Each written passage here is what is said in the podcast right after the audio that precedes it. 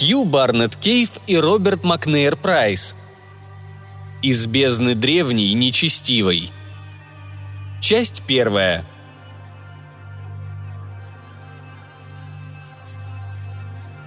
Вечером били барабаны, или это был гром. В любом случае, так далеко, что и не разберешь, он едва слышал их. Этот звук, шедший издалека, вблизи заглушал другой, не столь зловещий, но зато полный живой злости – собачий лай. Началось это по свидетельству прикроватных часов ровно в 3.15 утра, так что со всякой надеждой на сон пришлось распрощаться – Одна псина начинала разоряться как раз в той части Порто-Пренс, где ему случалось снимать комнату в пенсионе Туаль. Затем подтягивалось с полдюжины других, раскиданных по всему городу. Поначалу почти робко, словно сводный оркестр псовых настраивался перед большим концертом. Зато когда они припускали по полной, это превращалось в соревнование, кто кого переорет. Каждый гав сопровождался хором возмущенных возражений, так что вскоре весь город уже завывал на разные голоса. С трудом сдержавшись, чтобы не добавить к этой какофонии собственный могучий гав, точнее, циц, изможденный Питер Маклин сдался и с отвращением выбрался из постели. Втиснувшись обратно в одежду, он распахнул дверь на веранду, приглашая заглянуть в гости любой загулявший ветерок, какому случится пролетать мимо. Стоял июль месяц, и Гаити, карибская страна Вадуна и нищеты, была столь же яростно раскаленной, сколь кротки в своем невыразимом смирении были и ее люди – нет, он, конечно, ожидал, что в июле в городе будет жарко. Он изучал в магистратуре антропологию, эту захватывающую науку о туманном происхождении, трудном развитии и калейдоскопной культуре человеческого рода, и уже дважды успел побывать на Гаити. Писал о Вадуне и его последователях. Он даже французский уже освоил достаточно, чтобы поддерживать беседу с представителями элиты, а заодно и креольский для общения с простым народом. Возможностей поговорить с людьми Питеру представилось в изобилии – Студии его оказались достаточно многообещающими, чтобы добавить к стипендии скромное дорожное пособие, но деньги уже почти подошли к концу, а показать начальству он пока что мог не так уж много. Вадун, он же Вуду, всегда привлекал исследователей и серьезных, и не очень из тех, что гоняются за сенсациями, своей экзотикой. И научные руководители вполне обоснованно предостерегали его от попыток спустить ведро в сухой колодец. Кажется, они все-таки были правы – Разве что из пальца что-нибудь высосать. Его и так в этот раз привело сюда чистое наитие. Слух не слух, который он подцепил в майамском маленьком Гаити, когда ездил навещать родителей во Флориду. О чем-то подобном перешептывались, помнится, люди Расты на Ямайке. Речь шла о каких-то колдунах или, как теперь осторожно называют их антропологи, шаманах. Короче, об акорах и хунганах, принадлежащих к тайному культу, чьи последователи самым тесным образом общаются с неизвестными силами – да что там, прямо-таки с жуткими богами, которых можно призвать, чтобы делать всякие жуткие вещи. Знаменитые легенды о зомби как раз к ним и восходят. Это религиозные изгои, обитающие на самом отшибе вудуистской общины и теологической системы, занятые в основном убийствами по контракту, в сущности делающие грязную работу магическими способами.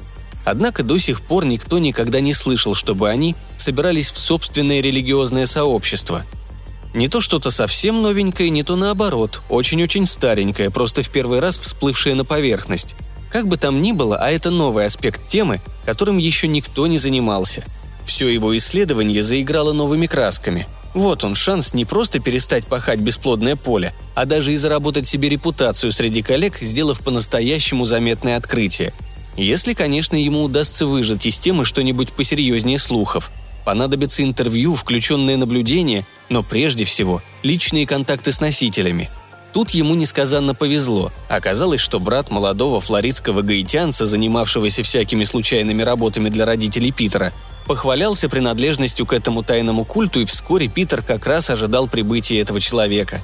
Звали его Металий Долби, и он обещал поделиться самыми свежими новостями с последнего собрания группы. Ждать пришлось недолго – Словно лай бессонной собачьей братьей напророчил, послушавшись того, что нашептывали их непонятным человеческому слуху сверхъестественные силы. Не прошло и 15 минут, как в хлипкую дверь его комнаты постучали. С сожалением, покинув крошечную веранду, куда он вышел в надежде глотнуть хоть немного воздуха, а получил только еще одну порцию удушающей жары, Питер преодолел несколько шагов, отделявших его от двери, и распахнул ее. На пороге стоял гаитянец, высокий, тонкий и очень черный. «Вы уже вернулись?» – вопросил изумленный Питер на креольском. Прозвучало почти как упрек. «И с хорошими новостями, месье!» Быстро кивнув, Металей Долби проскользнул мимо него в комнату. «В ближайшую ночь состоится большое собрание культа. Вы должны пойти туда со мной». Сверху на глядящих друг на друга мужчин, один белый и один черный, ярко светила луна, застрявшая между первой четвертью и полнолунием. Гаитянец заговорил снова, на сей раз медленнее. «Но до тех пор мы с вами должны сделать одну вещь, Монами», из кармана просторных мешковатых брюк он извлек пинтовую бутыль с какой-то темной жидкостью. Питер согласно кивнул. «Как долго это займет?» «Один слой сейчас, второй в полдень и третий, прежде чем мы двинемся в путь». Улыбка у него разъехалась до сверкающего полумесяца. «Когда мы закончим, вы будете выглядеть как один из моего народа, обещаю вам. Будет немного чесаться, но в целом никаких неудобств». «А как же нос? Как же тонкие губы?» В первый раз в жизни Питер глядел на эти черты глазами человека неевропейской расы. И теперь они говорили не о привычной для взгляда красоте, а о чем-то куда более опасном, что ты чужак. «Гаитянцы бывают самой разной формы и облика, друг мой. Некоторые наши дамы с праздника Мардигра могли бы выиграть конкурс красоты в любой части света. Вы сами их увидите», Пенсион Этуаль располагался прямо на Марсовом поле, через которое проходили процессии на Мардигра. Питер невольно кинул взгляд в окно, словно боясь увидеть марширующие оркестры и плывущие над толпой олиповатые платформы. Его приятель снова полыхнул улыбкой, зубы у него были белее белого. «Это растительная краска, она может немного жечься», – предупредил Метелий. «Но в любом случае недолго. Вскоре вы будете чувствовать себя лучше прежнего, я вам обещаю». Питер задумался, какого рода дела так близко познакомили его проводника с этим составом и особенностями его применения – а какая разница?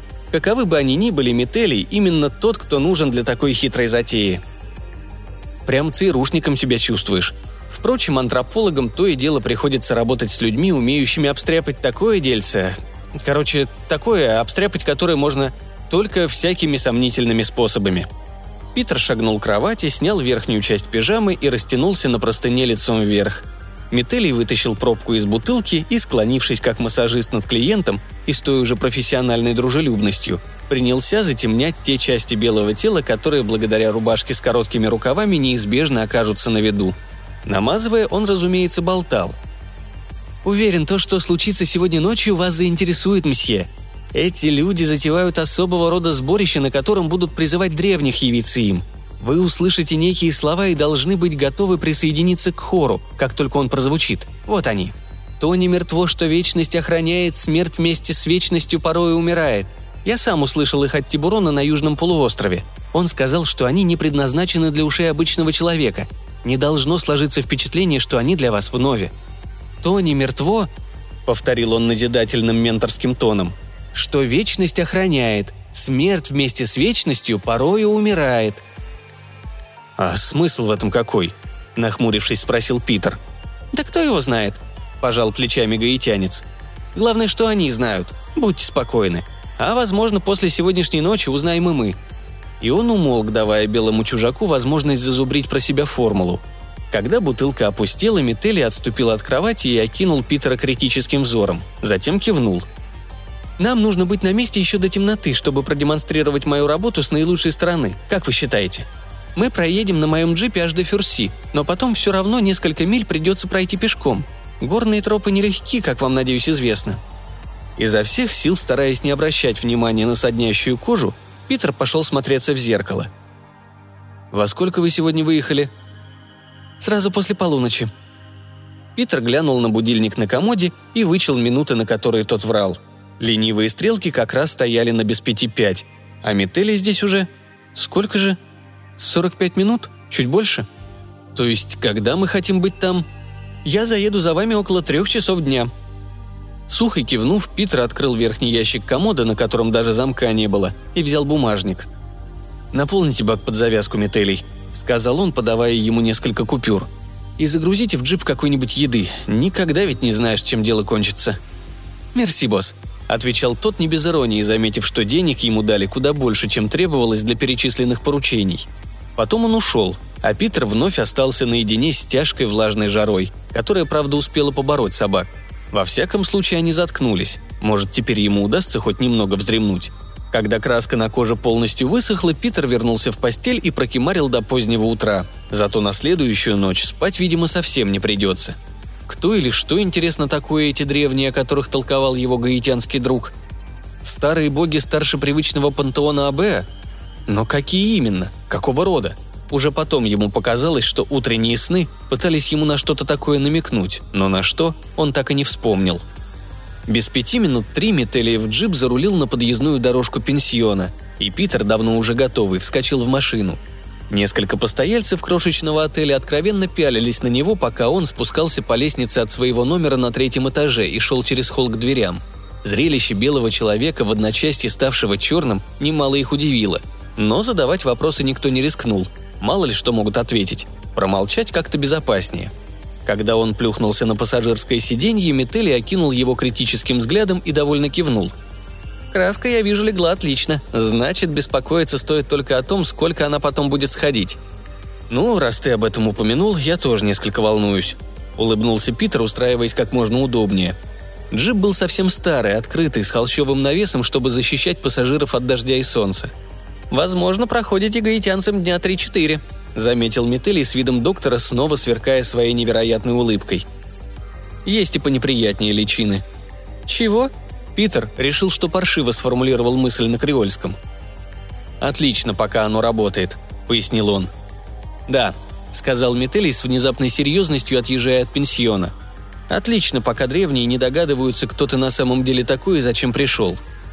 Питер время от времени вспоминал эти его слова, пока они петляли по проселочным дорогам до Пенсионвилля, куда откочевали многие гаитяне побогаче, спасаясь от жары и убожества столицы. Потом они взбирались по узкой щебеночной дороге в горную деревушку Кенсков, на что ушло еще больше времени. И все это время слова Метелии не шли у него из головы. И они же упорно маячили перед внутренним взором, расталкивая локтями все прочие мысли, пока Метели осторожно и мастерски вел крошку джип на последний извилистый подъем до Ферси, где дорога заканчивалась вовсе. То и дело на протяжении пути Питер вертелся на сиденье, чтобы еще раз посмотреть с эдакой круче на столицу, укрытую висящим над крышами плотным маревом словно пытаешься проникнуть взглядом сквозь толщу туманов, которые суть само время. интересно, почему он вообще делает все это? Неужели все антропологи живут такой опасной жизнью? Разве это не удел миссионеров? Побулькивать в котле над костром, пока все племя бросает на тебя голодные взгляды. Метелли остановил машину перед крестьянской хижиной, и Питер резко вывалился из своих грез. «Мы оставим джип тут», — объявил его спутник. «Хозяева меня знают». Он поглядел на ручные часы. Питер еще раньше заметил, что он носит Rolex или что-то вроде того. Казалось бы, вещь за пределами всяких законных доходов в этих местах. Но для сегодняшнего визита Метелий мудро сменил их на более скромный таймикс. «Ты голоден, друг мой?» Питер разглядывал хижину пейзаж за нею, так что едва уловил, о чем его спрашивают, но все же ответил. «Да как-то не думал об этом. Жара съела весь аппетит. Но, наверное, подкрепиться все-таки стоит, а?» Метели перегнулся на заднее сиденье и извлек оттуда сумку с едой. Меню представляло собой причудливую смесь фруктов, овощей и самого гадкого жирного фастфуда, куда больше, чем они смогли бы съесть. Алкоголь там тоже имелся. Метели открыл сумку и щедро предоставил Питеру выбирать.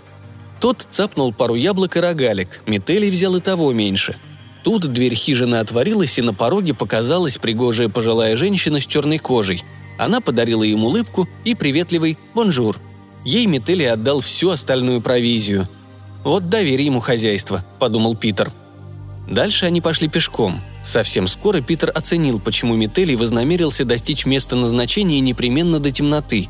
Едва заметная тропинка змеей велась через лес, временами путь преграждали упавшие из деревьев сучья, сосновые по большей части, и валуны, должно быть скатившиеся с горы – Питер надеялся только, что на месте таких не будет. Дорога казалась бесконечной. Оба путника сильно устали. Питер до полного изнеможения, но и Метели держался лишь немногим лучше, когда перед ними внезапно открылась прогалина с горсткой хижин, милосердно оказавшихся целью их путешествия.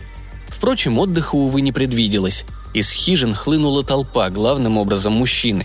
Метелий принялся знакомить местных с чужаком. Пришлось улыбаться и изо всех сил сохранять вертикальное положение, пока Метелий разливался, что Питер из Флориды, что он друг Метелиева брата и до ужаса интересуется древними, а еще, что он очень хочет поучаствовать в ночной церемонии, хотя бы и в качестве зрителя.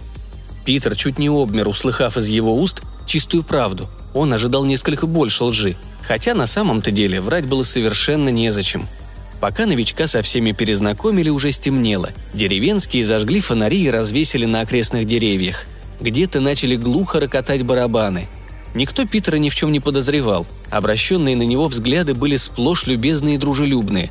Он усердно улыбался в ответ и старался надеяться на лучшее. Даже спросил, не нужна ли какая-то помощь в подготовке. Но получил ответ, что он гость и не должен беспокоиться ни о чем подобном. Это Питер расценил как позволение немного вздремнуть. Когда Метелли принялся его расталкивать, до Питера дошло, что проспал он по меньшей мере часа три. Высоко в небе висела луна. Поляна кишела народом, сновавшим туда и сюда на фоне ярко сияющих ламп, отчего те мигали словно стробоскоп – Питер поскорее вскочил на затекшие ноги и нервно оглядел себя, чтобы убедиться, что во время сна рубашка не задралась и где-нибудь не мелькнул дюйм розовой кожи. Широкая ухмылка Метели уверила его, что бояться нечего. Они вдвоем поспешили в круг искать себе места получше и поближе к месту действа, каким бы это самое действо ни оказалось, но не слишком на виду, чтобы на них никто особенно не смотрел. Вдруг им случится не к месту удивиться или засомневаться. Уже там Питеру пришла в голову мысль. Интересно, а сколько церемоний этой конкретной секты Метели на самом деле видел? Он говорил о них как-то уклончиво, словно знал маловато. Но, кажется, был хорошо знаком со всеми присутствующими. Наверняка получил только какую-то предварительную степень посвящения и о подлинных тайнах культа мог только гадать, что Питер от него, собственно, и слышал. И не значит ли это, что ему, совершенному чужаку, вряд ли дозволят увидеть что-то из ряда вон выходящее? Впрочем, теперь делать уже нечего. Пришел, так сиди и жди, он принялся рассматривать тесно рассевшуюся вокруг толпу. Обстановка была знакомая, как и выражение радостного ожидания на сверкающих потом и отблесками костра простых гаитянских лицах.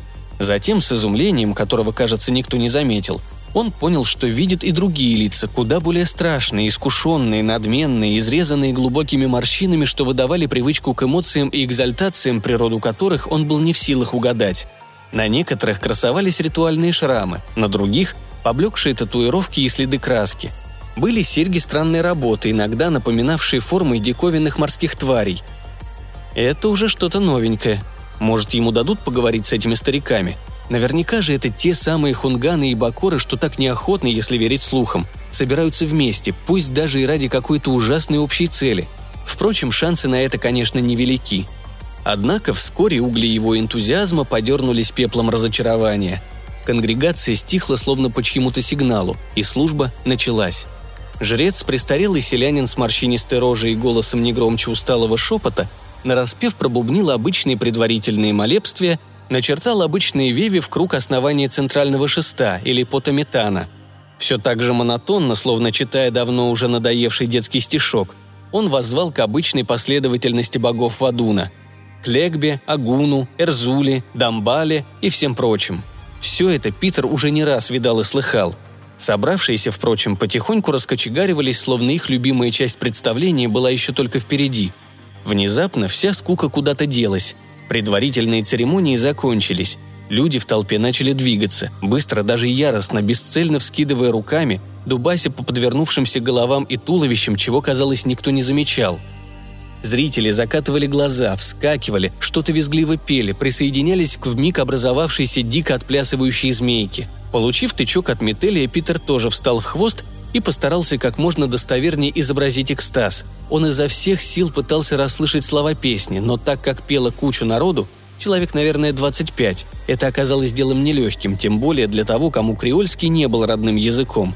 И все-таки ему удалось что-то разобрать. К удивлению своему, Питер понял, что черная вакханалия взывает совсем не к традиционным богам Вадуна, чьи имена возглашались тут минуту назад, а к кому-то... к чему-то гораздо более древнему. Все имена ему были вновь. Вот почему было так трудно понять слова. Некоторые из них звучали так странно, что их можно было только лаять, визжать или нечленораздельно выть. Тулу, Нигурат Йик, Нак и Еп – Какофония на глазах уступала место какому-то варварскому языку, возможно, глоссолалии. Во всяком случае, креольского в нем оставалось все меньше и меньше. Тут, наконец, в дело вмешалась интуиция, и в мгновенном озарении он понял, что тут происходит. Древние. Питер, конечно, знал, да все на свете знали, что формальное христианство гаитян и прочих карибских народов маскирует африканскую веру их предков, восходящую еще к доробовладельческой эпохе. Можно сколько угодно звать объект экстатического поклонения именем того или иного католического святого, но на самом деле верующие все равно обращались к Дамбале, к барону Самди, к богам Древней Африки. Тут, однако, творилось нечто иное – эти самые древние должны быть немыслимо старыми божествами и демонами, которым приносили кровавые жертвы на самой заре времен, когда не было еще ни Зимбабве, ни Бенина. Божествам, чей культ давно запретили и объявили вне закона и традиции, только чтобы он скрылся под именами более безопасных богов зулусов, Ашанти, Шона и других племен – за тонким покровом новых мифов продолжали рыскать древние нечестивые твари, подобно тому, как благие духи африканских религий позднее скрыли лики своих за нимбами христианских святых. О да, он понял.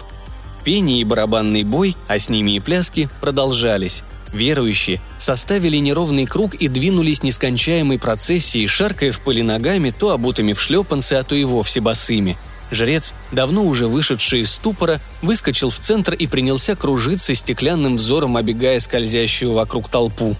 Вот он что-то выкрикнул раз, другой, тыча пальцем в кого-то из захваченного трансом круга. Одна из отмеченных, совсем юная девушка, явно не сознавая, что ее куда-то вызвали, упала на землю. За ней последовала вторая, на сей раз дряхлая корга – Странные грубые звуки продолжали изрыгаться из севшего горла жреца Вуду, и две женщины, послушно отбросив всякую скованность, с лицами все еще странно пустыми, встали и принялись драться не на жизнь, а на смерть. Брызги крови и куски вырванной плоти полетели во все стороны. У Питера скрутило желудок. Пригоршни человечьего мяса, глаз, потом еще один, клочья волос заполнили воздух. Затем его окатило кровью, словно кто-то плеснул краской из банки – Сознание юного антрополога начало мутиться. Мгновение спустя он понял, что, кажется, упал Метелию прямо на руки и понадеялся, что никто больше не заметил подобного позора. Впрочем, быстрый взгляд по сторонам убедил Питера, что никто не обращал на него ни малейшего внимания. Зрителям было явно не до него. Изорванные человечьи останки окружали старого жреца, который упал на свои костлявые колени и, собирая руками кровь, теперь намазывал ее на себя, словно в кощунственном акте крещения – а потом упал и принялся кататься в багряной луже. Толпа неожиданно смолкла, пристально следя за происходящим. Метели и Питер не меньше других. Старик сумел подняться на колени и остался в этой молящей позе, закатив глаза до чистых белков и продолжая вопить сорванным горлом некие заклинания. Будь то обычный ритуал Вадуна, дальше на кого-то должен был снизойти экстатический транс одержимости, ничего особенно зловещего. Такого в любую пятидесятницу в апалачских церквях наглядишься – Однако и тут Питера ждал сюрприз. Из ближайшей хижины явилось странное создание. Все как один повернулись посмотреть на него. Барабанщики замерли, воздев над инструментами руки. На поляну, медленно, на когтистых лапах, каждая дюймов 15 длиной, вышло нечто с телом, как у курицы, только размером с бочку, и с головой мужчины. И, кажется, это был не костюм. Следом шла стая других чудовищ, штук в пять или шесть – в совершенном безмолвии Питер рассеянно отметил дальний стрекот лесных насекомых. Община раздвинула круг, чтобы дать место новоприбывшим. Последним явился еще один монстр, о котором антрополог Питер Маклин даже когда-то читал, или так, по крайней мере, ему показалось. Как же он назывался? Никак не вспомнить. Разум Питера пребывал в слишком большом смятении, чтобы работать нормально. В общем, тварь была похожа на осьминога. На очень большого осьминога – Увидеть его целиком все равно не удавалось, так как вокруг чудища хаотически велись и колыхались многочисленные щупальца. Они двигались с необычайной легкостью, несмотря на то, что никакой воды кругом не было. Все в нем пребывало в каком-то непрестанном гипнотическом движении. Одни щупальца продвигали его вперед, другие извивались над раздутым телом, жирно поблескивая в заливавшем поляну ламповом свете. Когда существо приблизилось, Питер понял, что ошибался – в действительности оно напоминало громадного морского змея с отвратительного вида исполинскими когтями на некоторых конечностях. Руках, лапах, ногах. Все, что Питер знал, это имя. Имя этой твари, внезапно всплывшее у него в мозгу. А тем временем это чудовище присоединилось к пришедшим ранее. Питер больше не понимал, что из представшего его глазам галлюцинация, а что нет – то ему почему-то казалось, что он видит шеренгу жутких существ гигантского размера, но с большого расстояния. А потом они вдруг оказывались прямо тут, рядом со своими почитателями, на обнаженной вершине Гаитянского холма. Метелий наклонился к левому плечу своего спутника, бледного, как меловая стена, подо всей своей краской. «Этот последний – никто иной, как ужасный Тулу, друг мой». Питер, однако, вспомнил совсем другое имя – Ктулху. Но в ответ ограничился кивком. Тут пара сильных рук ухватила его за локти и стремительно потащила вон из круга и в одну из хижин, но не в ту, откуда явились жуткие существа. Даже сквозь внезапную панику у Питера промелькнула мысль. Каким интересным образом в одной из крошечных лачуг могли поместиться столь огромные создания? Знакомый голос заговорил на в кои-то веке вполне членораздельном языке. «Не волнуйтесь, ритуал достиг той стадии, видеть которую нам нельзя. Отдохните тут». Это был, конечно, Метелий. Он ткнул пальцем в мягкий соломенный тюфяк на земле. Питер на глазах провалился в сон. Возможно, его загипнотизировали, а возможно, череда пережитых эмоциональных потрясений истощила его силы – Сопротивляться он даже не пытался и не заметил, прилег ли Метелли рядом с ним или ушел назад на празднество. Спал Питер крепко и снов не видел, по крайней мере, никаких снов он потом не помнил и испытал по этому поводу немалое облегчение. Проснулся он от того, что кто-то тряс его за плечо. Пара рослых гаитян подняла его на ноги и припроводила в другую хижину. Там, скрестив ноги и очистившись полностью от бесчинств прошлой ночи, сидел старый жрец – ни слова не говоря, он сделал Питеру знак сесть на землю перед ним. Двое стражей встали по обе стороны и почти слились с варварскими фигурами, намалеванными на драпировавших стены занавесях. Страха Питер почему-то не испытывал, только нервное предвкушение, примерно как на защите докторской диссертации перед ученой комиссией. Креольский у старика оказался вполне чистый, а голос – твердый. «Полагаю, молодой сэр, вы желаете присоединиться к нам?» Не этой ли цели ради вы явились сюда? Вам нужно будет пройти несложное посвящение. Беспокоиться не надо. Вам не причинят никакого вреда, чтобы вы там не думали после событий сегодняшней ночи. Только тогда мы сможем открыть вам наши тайны». Питер не колебался ни секунды, он даже и не надеялся на такое. Правда, он видел что-то ужасное предыдущей ночью. Или думал, что видел. Правда, что именно, он все равно вспомнить не мог. Может, он вообще спал? Но, как бы там ни было, это уникальный шанс для научного включенного наблюдения. Другого такого может никогда больше не представиться. Беспрецедентная возможность изучить никому пока неизвестный афрокарибский культ изнутри. Да его академическая карьера, можно считать, сделана. Это будет великая честь для меня, прародитель. Однако должен предупредить, что в конце концов мне придется вернуться в Штаты, где у меня есть определенные обязательства. Мне не удастся присутствовать здесь так часто, как мне бы хотелось. Но, несмотря на это, можно ли мне все равно присоединиться к вам?» «Твой друг Метелий сказал нам, что ты будешь делить свое время поровну между этой землей и Соединенными Штатами. Никаких затруднений я в этом не вижу. Ты принес нам новую кровь. Полагаю, твой приезд – великое благо и для тебя, и для наших божественных владык. Я не сомневаюсь, что это они привели тебя к нам». «Уверен, вы правы, прародитель», с улыбкой отвечал Питер, гадая про себя, как им понравится, когда он опубликует этнографическую работу по их верованиям. Ужасно вот так предавать чье-то доверие. Но куда деваться, когда твоя первейшая задача – поделиться уникальным знанием и не только с коллегами, но и со всем миром? «Иди же и отдохни как следует, юный Питер, до самого вечера, когда ты принесешь первый обед Дамбалы. Оставайся у себя в хижине, пока не сядет солнце. Потом эти братья Тут он показал на великана, все так же молча возвышавшихся по сторонам от входа, словно две черные статуи. «Отведут тебя на церемонию. Там ты, наконец, станешь одним из нас». Он улыбнулся и встал. Питер за ним. Интересно, кто из них сейчас больше скрывал от другого –